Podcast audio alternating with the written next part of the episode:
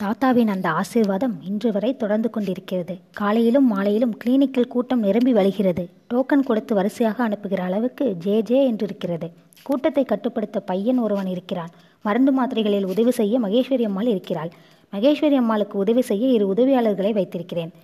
தொழிலில் நம்பிக்கை நாணயம் இருக்கிறது. எப்படிப்பட்ட வியாதிகளையும் தீர்க்க முடிகிற திறமை இருக்கிறது. ஓஹோ என்று ஓடுகிறது. சுற்று வட்டாரமெங்கும் பரவிய பெயர் மெல்ல மெல்ல சென்னை முழுவதிலும் பரவி வெளியூர்களுக்கும் எட்டுக்கொண்டிருக்கிறது. தில்லி பம்பாய் கல்கத்தா என வர ஆரம்பித்து இப்போது பினாங்கு மலேசியா சிங்கப்பூர் ஸ்ரீலங்கா வரை விரிவடைந்திருக்கிறது.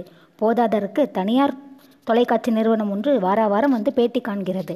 சிறுநீரக கோளாறு ஆஸ்துமா அல்சர் கேன்சர் இரத்த அழுத்தம் இரத்த சோகை ஷயம் கபம் வாதம் முடக்குவாதம் பக்கவாதம் எல்லாவற்றிற்கும் தற்காப்பு முறைகள் சொன்னான். முன்கூட்டி தடுக்கின்ற வழிகள் விளக்கினான். மனம் பற்றி காட்சி பேசினான். எண்ணங்கள் பற்றி எடுத்து கூறினான். தொலைக்காட்சி பெட்டி போதாதென்று பத்திரிகைகள் பக்கங்கள் ஒதுக்குகின்றன. ஆறு லட்சத்தி இருபத்தெட்டாயிரத்தி நானூற்றி ஒன்று என்கிற எண்கள் கொண்ட அவனது தொலைபேசி ஓயாமல் ஒழித்து கொண்டே இருக்கிறது. அழுக்காமல் சலிக்காமல் அமைதியாக இதமாக அவனும் பேசிக்கொண்டிருக்கிறான் யாரோடு என்றால் என்ன பேசினாலும் அடு அடிமனிதல் தாத்தாவின் நினைவு மூச்சு காற்றாக ஓடிக்கொண்டிருக்கிறது. சீராக நாடி துடிப்பு மாதிரி இயங்கிக் கொண்டிருக்கிறது. இத்தனை பெயருக்கும் புகழுக்கும் காரணம் தாத்தா. இந்த அனுபவத்திற்கு காரணம் தாத்தா. இவ்வளவு அமைதிக்கும் நிதானத்திற்கும் காரணம் தாத்தா. அன்று மட்டும் தாத்தா தன்னை அழைத்து போய் பேசி இருக்காது போனால் கைப்பற்றி இழுத்து வெளியில் போட்டிருக்காது போனால் உள்ளுக்குள்ளேயே அடைப்பட்டு போயிருப்பான் உடைந்து நொறுங்கியிருப்பான் எதற்கும் உதவாதவனாயிருப்பான். அப்படியெல்லாம் நேராமல் நிமிர்ந்து நிற்கிற இன்றைய இந்த குணசேகரன் தாத்தா தந்த குணசேகரன். ஓஹோ என்று ஓடுகிற இந்த வைத்தியம் தாத்தா தந்த வைத்தியம். இத்தனை தெளிவு திடம் தன்னம்பிக்கை தீர்மானம் எல்லாமே தாத்தா தாத்தா தாத்தா தான் உடனே ஓடிப்போய் தாத்தாவை பார்க்க வேண்டும் போல் இருந்தது. எங்கு ஓடி எங்கு அவரை பார்ப்பது என்கிற எண்ணம் எழ பேசாதிருந்தான். கூடவே வெளியிலிருந்து எவ்வாறு அவரை பார்க்க இயலும் என்ற கேள்வியும் எழுந்தது. வெளித்தோற்றத்திற்கு வெளி உலகத்திற்கு தாத்தா இல்லை என்பதுதான் நிஜம். தாத்தா இல்லை என்பது எவ்வளவு நிஜமோ அதே மாதிரி அவர் தன்னில் ஒருவராய் தனக்குள் உறைந்து போய்விட்டதும் நிஜம். இது யாருக்கும் தெரியாத நிஜம். சொன்னாலும் நம்ப மாட்டார்கள். சொல்லவும் அவன் தயாராக இல்லை. கிளினிக் ஆரம்பிப்பதற்கு முன் தாத்தாவை கூட்டி வர ஊருக்கு போயிருந்தான் அவன். அவர் கையால் குத்துவிளக்கேற்று ஆரம்பித்து வைக்கப்பட வேண்டும் என்கிற ஆசிர்வாத் ஆர்வத்தில் போனான். போனபோதே வீட்டின் நடுமுற்றத்தில் கயிற்றுக்கட்டிலில் வானம் பார்த்தவாறு படுத்து கிடந்தார். அது அவரிடம் இல்லை அவ்வாறு படுப்பவர் இல்லை அவர் படுக்கிற நேரமும் இல்லை.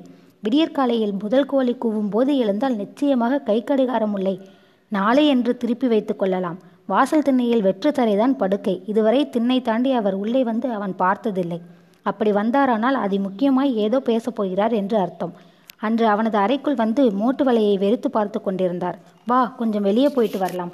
உன் கூட பேசி ரொம்ப நாள் ஆச்சு பாரு என்று அழைத்து கொண்டு போய் குளத்தங்கரையின் குட்டி சுவர் மீது உட்கார வைத்து பேசினாரே. உம்மத்தம் தெளிய வைத்தாரே. கதவு திறந்து காற்றும் வெளிச்சமும் வரைவழைத்தாரே கைப்பற்றி இழுத்து வெளியில் போட்டு அவன் அனுபவித்துக் கொண்டிருந்த வலியையும் வேதனையையும் போக்கடித்தாரே. அவன் இழப்பை என்று நினைத்து கொண்டிருந்ததை இழப்பே இல்லை என்பதை புரிய வைத்தாரே. எதையும் தன்னுடையதாக்கி கொள்ளாமல் தள்ளி நின்று பார்க்க ரசிக்க கற்றுக் கொடுத்தாரே. அன்றுதான் அவர் வாசல்படி தாண்டி கூடம் தாண்டி அவன் அறை வரை வந்து முதல் முறையாக இருக்கும் என நினைத்து கொண்டான். அப்படிப்பட்டவர் இங்கு ஏன் வந்து படுத்து கொண்டிருக்கிறார்? என்ன தாத்தா இங்கு வந்து படுத்திருக்கீங்க? திரும்பி அவனை பார்த்த முகத்தில் சடார் என்று ஒரு மலர்ச்சி தெரிந்தது. நீ வரணும் உன்னை பார்க்கணும்னு தான் நினச்சிக்கிட்டே இருந்தேன். நியாயமான தீவிரமான எண்ணங்களுக்கு எவ்வளவு வலிமை இருக்குதுன்னு பார்த்தியா? எண்ணங்கள் ஏன் நடக்கிறதில்லைனால் ஒன்றும் நியாயமில்லாததாக இருக்கும். இல்லை தீவிர வலிமையற்றதாக இருக்கும். இவை இரண்டும் இல்லாத காரணத்தால் தான் நிறைய பேருடைய நிறைய எண்ணங்கள் நிறைவேறாமல் போகும். மூணு நாளாக ரொம்ப தீவிரமாக உன்னையே நினச்சிக்கிட்டு இருந்தேன். நீ பஸ் ஏறி ரயில் பிடிச்சு வர்ற மாதிரியெல்லாம் கூட அழுத்தமாக நம்ப ஆரம்பித்தேன் அது உன்னை இங்கே கொண்டு வந்து சேர்த்துடுச்சு. இந்த தீவிர மிக தீவிர ஒருமுகப்படுத்தப்பட்ட எண்ணம் இருக்குது பாருகுணா இதைத்தான் இங்கிலீஷில் டெலிபதின்னு சொல்கிறாங்க குளோரிவாயன்ஸ்ன்னு சொல்கிறாங்க கண்ணிமைக்கும் நேரம் நிறுத்தி மீண்டும் ஆரம்பித்து விட்டார் அவர். ரொம்ப நாளைக்கு முன்னால் கிட்டத்தட்ட ஏழு வருஷத்துக்கு முன்னால் நினைக்க ஆறு நடக்க நடுத்தரு கவிதை சொன்னேனே ஞாபகம் இருக்கா? அது வாழ்க்கையும் நிஜம் சொல்கிற கவிதை யதார்த்தம் சொல்கிற கவிதை. நான் என்ன சொல்கிறேன்னால் நாம் எதை நினைக்கிறோமோ அதை நிஜமாக்கிடணும் யதார்த்தத்துக்கு கொண்டு வந்துடணும். அதற்கு என்ன தேவைன்னு சொல்ல பார்க்கலாம்? உன்னால் முடியும். கொஞ்சம் யோசிச்சினால் சொல்ல முடியும். சொல்லு. மடமடவென்று அருவி மாதிரி வந்த அந்த பேச்சு தாத்தாவின் இயல்பு இல்லை. இயற்கை குணமில்லை வந்ததும் வராததுமாக இப்படி கொட்ட மாட்டார் காரணமற்று பேச மாட்டார் நின்று நிதானித்து ஒவ்வொரு சொற்களாக பொறுக்கி கோப்பாரே. அந்த கோர்ப்பு இல்லை. அதையெல்லாம் விட முக்கியமானதாக இப்படி வீட்டின் நடுமுற்றத்திற்கு வந்து படுக்க மாட்டாரே கட்டாந்தரையும் ஒருக்களித்த கையும் தவிர வேற கேட்க மாட்டாரே. ஏன் தாத்தா இப்படி வெறுந்தரையில் படுத்து கிடக்கிறீங்க? ஒரு பாய விரிச்சு தலைவாணி வச்சுக்க கூடாதா?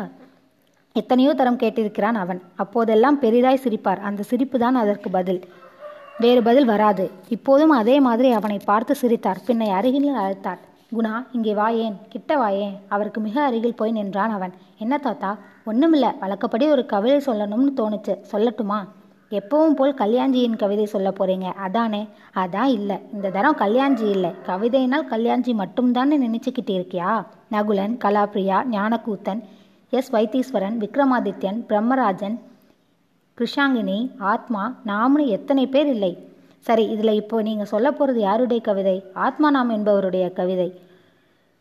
அவர் இல்லைனால் இல்லைதான். சரி விடு. அது எதுக்கு நமக்கு? இல்லைன்றது எது? வெறும் உடம்பு தானே? அதுவா முக்கியம். அதுக்காகவா பழகுறோம்? அதை மீறி உள்ளுக்குள்ளே இருக்குது பாரு. அதையே அவர் பேராக வச்சுக்கிட்டு இருக்கார். அதுதான் கவிதைகளாகவும் வெளிப்பட்டிருக்கு. அதுதான் எனக்கு வேணுமே தவிர மனுஷன் இல்லை. எல்லோருக்கும் இருக்கிற கண்ணு மூக்கு வாய் ரெண்டு கை ரெண்டு கால் இல்லை. இவைதான் அத்தனை கோடி ஜனங்களுக்கும் இருக்குதே. இவை தவிர என்ன இருக்குது என்று கேட்டுவிட்டு அவனை பார்த்தார் மெல்ல புன்னகைத்து கொண்டே தொடர்ந்தார் சாதாரண ஜனங்க கிட்ட கேளு. இவை தவிர வேற என்ன எல்லாம் இருக்குதுன்னு சொல்லுவாங்க. வீடு வாசல் நஞ்சைகள் இத்தனை ஏக்கர் புஞ்சைகள் இத்தனை ஏக்கர் சொத்து சுகம் பணம் பதவினம் நிறைய அடுக்கிட்டுக்கே போவாங்க. இதெல்லாம் சேர்ந்தா தான் அவங்களுக்கு மனுஷங்க. நான் சொல்றது இதெல்லாம் இல்லை.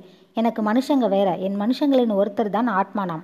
ஆத்மா நாம்னால் அவரது முகம் இல்லை உடம்பு இல்லை.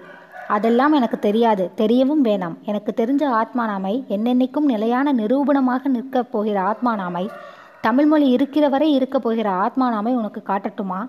நான் தெரிஞ்சு வச்சிருக்கிற ஆத்மா நாமை நீயும் தெரிஞ்சுக்க வேணாமா? அறிமுகப்படுத்தட்டுமா? பழகுக்கிறியா? இது மாதிரி பேசுபவர் தான் தாத்தா. ஆனால் இந்த முறை ஒரு அதீத பூடகம் தெரிந்தது. அவர் படிக்கிற கவிதைகள் போலவே பேசுவதாக தோன்றியது. கிளம்பி வேகம் பிடித்து விட்ட ரயிலை ஓடி போய் பிடிப்பவனது உத்வேகம் காணப்பட்டது. ஏன் இந்த அவசரம்? எதற்காக இப்படி எல்லாவற்றையும் கொட்ட தவிக்கிறார்? இப்படியெல்லாம் தவிக்கக்கூடியவர் இல்லையே அவர். வந்ததும் வராததுமாக இவ்வாறு ஆரம்பிப்பவர் இல்லையே வீட்டின் உட்புறம் நுழைபவர் இல்லையே கயிற்றுக்கட்டில் போட்டு படுத்து கிடப்பவர் இல்லையே இந்நேரத்திற்கெல்லாம் மருந்து பையை தூக்கி தோளின் மீது போட்டுக்கொண்டு சுற்றுபவராயிற்றே.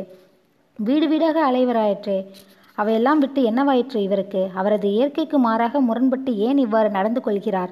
உள்ளுக்குள் ஒவ்வொன்றாய் எழுந்த கேள்விகளை அடக்கிக் கொண்டான் பக்கத்தில் ஒரு நாட்களை இழுத்து போட்டுக்கொண்டு அமைதியாய் உட்கார்ந்து கொண்டான். அவரது கையை பற்றி தன் கைவிரல்களோடு கோர்த்து கொண்டான். அமைதியாக இருங்கள் தாத்தா என்கிறார் போல் மெல்ல ஒரு தரம் அழுத்தினான். ம் சொல்லுங்க தாத்தா. ஆத்மா நாமோட கவிதையை என்றான். முகம் பளிச்சிட ஆரம்பித்தார் அவர்.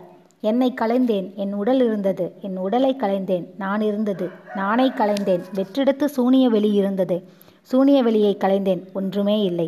சொல்லி முடித்து ஒரு வினாடி அமைதியாக இருந்தார் தாத்தா. அவர் எங்கு வருகிறார் என்பதை புரிந்து கொண்டு அவனுக்கு அவனும் பேசாதிருந்தான் ஆனால் மனதிற்குள் பாறாங்கள் ஒன்று விழுந்த மாதிரி கனத்து போயிற்று.